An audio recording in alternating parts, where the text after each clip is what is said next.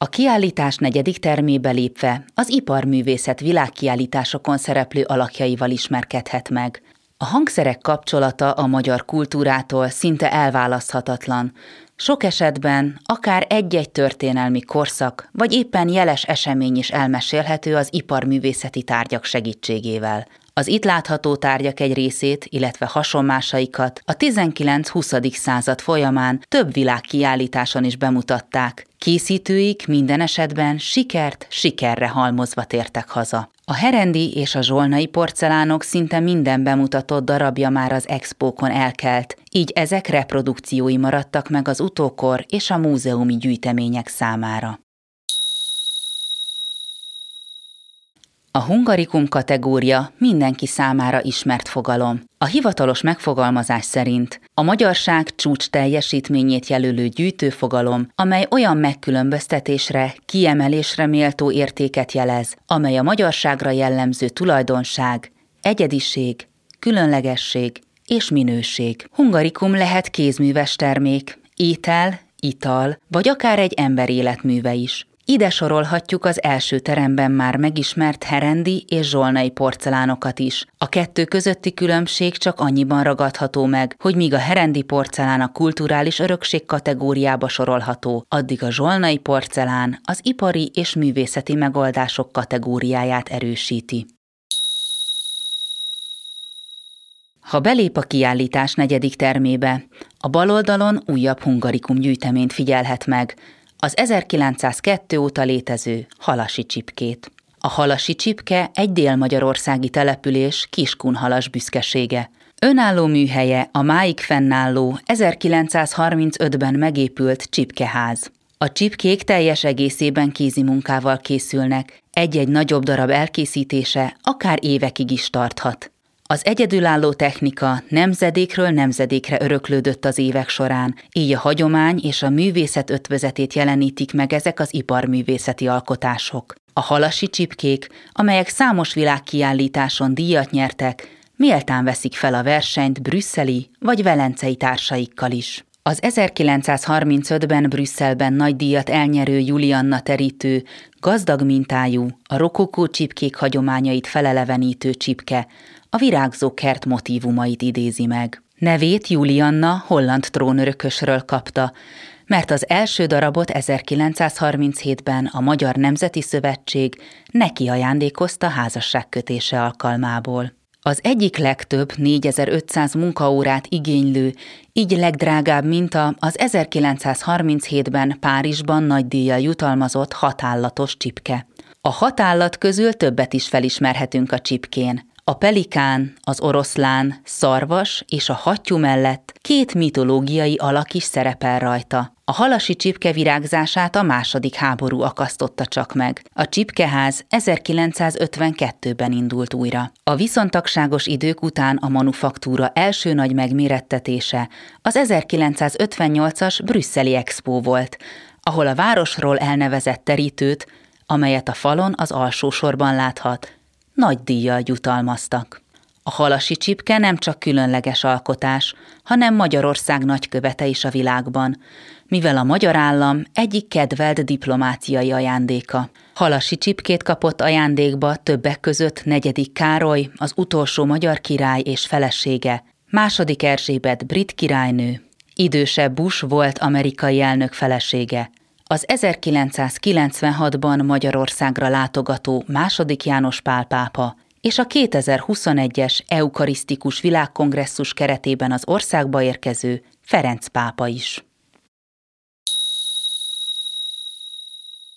A hosszú vitrínben látható Kovács Margit Fonó című alkotása, amely az 1958-as brüsszeli világkiállításon nagy díjat kapott. A Fonó című alkotásán látható az a pályaív, mely az 50-es évektől változott meg, amikortól a művésznő a népi paraszti világot jeleníti meg változatos zsáner témákon keresztül. Kovács Margit már az 1930-as években is sikeresen szerepelt több világkiállításon. Az 1937-es Párizsi Expón nagy díjat nyert el, Budapest a Duna királynője című hatalmas, dekoratív kerámia pannójával, amely a budapesti fürdőket reprezentáló falikutat keretezte. Bár pályája kis plastikákkal, koronggal dísztárgyak, valamint relífek készítésével indult, számos épület kerámiájával találkozhatunk Budapesten sétálva.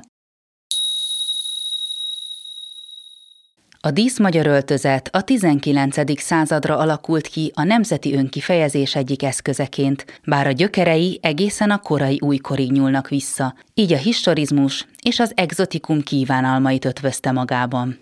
A nemesi réteg sokszor hosszú évtizedekig örökítette, átszapta, készítette magának ezeket a viseleti darabokat. Rendszerint fontos társadalmi eseményeken mutatták be legújabb és féltve őrzött ruháikat, amelyek a század végére már az egész magyarság összetartozását fejezték ki. Bár a díszmagyar elsősorban férfi viselet volt, a 19. század végére női változata is kialakult. A hosszú vitrínben a legalsó szinten középen egy klasszikus férfi díszmagyar nemesfém kiegészítőit találja. Az itt látható készlet a 19. század második felében készült az Egger testvérek műhelyében, akik már az 1862-es expón is szerepeltek, és az 1873-as bécsi világkiállításon is mutattak be díszmagyar viseletet.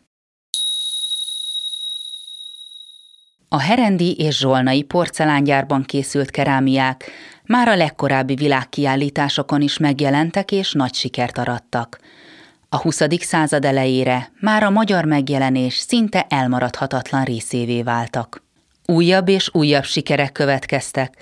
A híres magyar porcelánmárkák gyakorlatilag a kiállításon bemutatott minden tárgyat sikeresen értékesítettek. A negyedik terem közepén található vitrínben több hasonló kerámiát is megfigyelhet. Az egyik legismertebb Dériné alakja, hiszen több köztéri szobor esetében is az itt megfigyelhető formában ábrázolták. Ligeti Miklós alkotása porcelánként először 1935-ben szerepelt expón, ezt követően pedig több alkalommal is visszatérő tárgy volt a kiállítások történetében. A híres magyar vándorszínésznőt a megjelenítő kerámia ikonikus hangszerével a lantal ábrázolja, ami egyszerre utal a költészetre és operaénekes női sikereire. A nagyméretű vitrín mellett találjuk a herendi manufaktúra egyik emblematikus tárgyát, a Vitám et sanguinem tálat, amely a magyar történelem egyik híres jelenetét örökíti meg. Az 1741-ben magyar trónra lépő Habsburg Mária Terézia királynő a magyar rendek segítségét kéri az osztrák örökösödési háborúban. A historizáló jeleneten az országgyűlés Mária Teréziának életünket és vérünket felkiáltással felajánlja Magyarország katonai erejét. A tálat először 1862-ben mutatták be világkiállításon, ami ismételten jó példája Fischer Mór leleményességének. Ekkorra ugyanis a Habsburgok ellen vívott 1848-49-es magyar forradalom és szabadságharc során elhidegülő magyar és osztrák fél közeledése egyre jobban érzékelhető volt, így a témaválasztás mindenképpen szimbolikus értékű. Tőle nem messze találjuk a zsolnai gyár emblematikus és sokak által ismert termékét, a tulipánt. Az eozimmázas kerámia technológia Zsolnai Miklós közreműködésével vált világhírűvé. Az itt kiállított tulipánhoz egy érdekes történet is fűződik. 1900-ban szerepelt először expón ez a termék, ahol készítője azonnal ezüstérmet szerzett alkotásával. Ugyanezen a világtárlaton Zsolnai Miklós, a gyár akkori vezetője zsűritagként vett részt, így az általuk készített és forgalmazott termékek nem szerepelhettek a versenyben. A herendi dísztál mögötti sarokban az 1937-es párizsi Magyar Pavilon éttermének néhány vázlata és terve látható Diósi Antaltól és feleségétől, aki a pincérek ruhaterveit készítette el, illetve látható két festett fakazetta, amelyek az étterem mennyezetét díszítették. Diósi egy sajátosan modern, népies hangvételű dizájnt hozott létre, amelynek élénk szín- és látványvilága hatalmas sikert aratott nemcsak Párizsban, de 2 évvel később az 1939-es New York-i Magyar Pavilonban is. Az étterem hangulatát Pertis Jenő cigányzenészei alapozták meg. A vendéglő teljes berendezését a bútoroktól a tányérokig a legjelesebb iparművészek tervei szerint összehangoltan készítették el. Legjelesebb eseményként nem szabad kihagynunk a szeptember elején tartott szüreti felvonulást, amelyet a pavilon előtti parkban rendeztek meg. A felvonulást nagy érdeklődéssel figyelte a párizsi média is. A felvonulás során Párizsban tanuló magyar diákok népi viseletbe öltözve vidám nótákat és népi táncokat adtak elő cigány muzsikára. A látogatók kóstolót is kaptak, amely tokaji borokból, tepertős pogácsából és magyar szőlőből állt.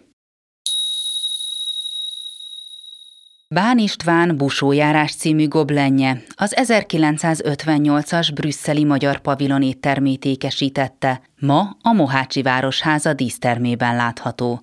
A goblen a busójárás hagyományát mutatja be, használja az ArtiVive alkalmazást és keltse életre a képet. A busójárás egy téltemető, tavaszváró népszokás. A busók birkabőr ruhába öltöznek, bőrbocskort, bütykös harisnyát viselnek, és fából készült busómaszkkal rejtik el kilétüket. A busók játékos csínyekkel tréfálják meg a busójáráson résztvevő embereket, miközben hangkeltő eszközökkel, többnyire kereplővel és csörgőkkel igyekeznek elűzni a telet. Ha itt körbetekint, a Nemzeti Múzeum hangszergyűjteményének néhány csúcsdarabjában gyönyörködhet. II. Frigyes porosz király egykor volt elefántcsontfúvolája, a piarista rendjóvoltából kerülhetett ki az 1873-as bécsi világkiállításra. Szemben vele egy Schunda Vencel hangszergyárában készült cimbalmot tekinthet meg, amely ugyancsak a bécsi tárlaton indult világhódító útjára. Schunda hangszerét cigányzenészek szólaltatták meg, maga Ferenc József is kedvét lelte a zenéjükben. Schunda gyárában a tökéletesített cimbalomból rövid idő alatt 10 000 darab készült el. Hazafiként Schunda Vencel József kötelességének érezte, hogy az általa szabadalmaztatott pedálcimbalom első példányát, mint nemzeti erekét megőrizze az utókor számára. Ezért azt visszavásárolta tulajdonosától, s üzlete fél évszázados jubileumának megünneplése után ajándékba adta a Nemzeti Múzeumnak. Az itt látható oboát, amely szintén díjat nyert az 1873-as bécsi tárlaton, Schunda Károly ajándékozta a múzeumunknak 1927-ben. A magyar Stradivariusnak nevezett Nemessányi Sámuel hegedűje is itt tekinthető meg, amelyet az 1873-as tárlatra készített. A csodálatos csellórezonánssal készített zongorát az 1860-as, 70-es évek legkiemelkedőbb magyar zongora készítő mesterétől, Beregszászi Lajostól őrizzük és mutatjuk be a kiállításon. Technikai újításaival Beregszászi világviszonylatban is jelentősen hozzájárult a modern, nagy hangerejű zongorák fejlesztéséhez. Beregszászi rendszerét az 1862-es londoni világkiállításon éremmel jutalmazták. A mester 8 nagy nemzetközi kiállításon szerepelt 1851-től 1878-ig bezárólag. Kiváló minőségű zongoráit széles körben ismerték. Az 1800-as években Liszt Ferenc is koncertezett rajtuk.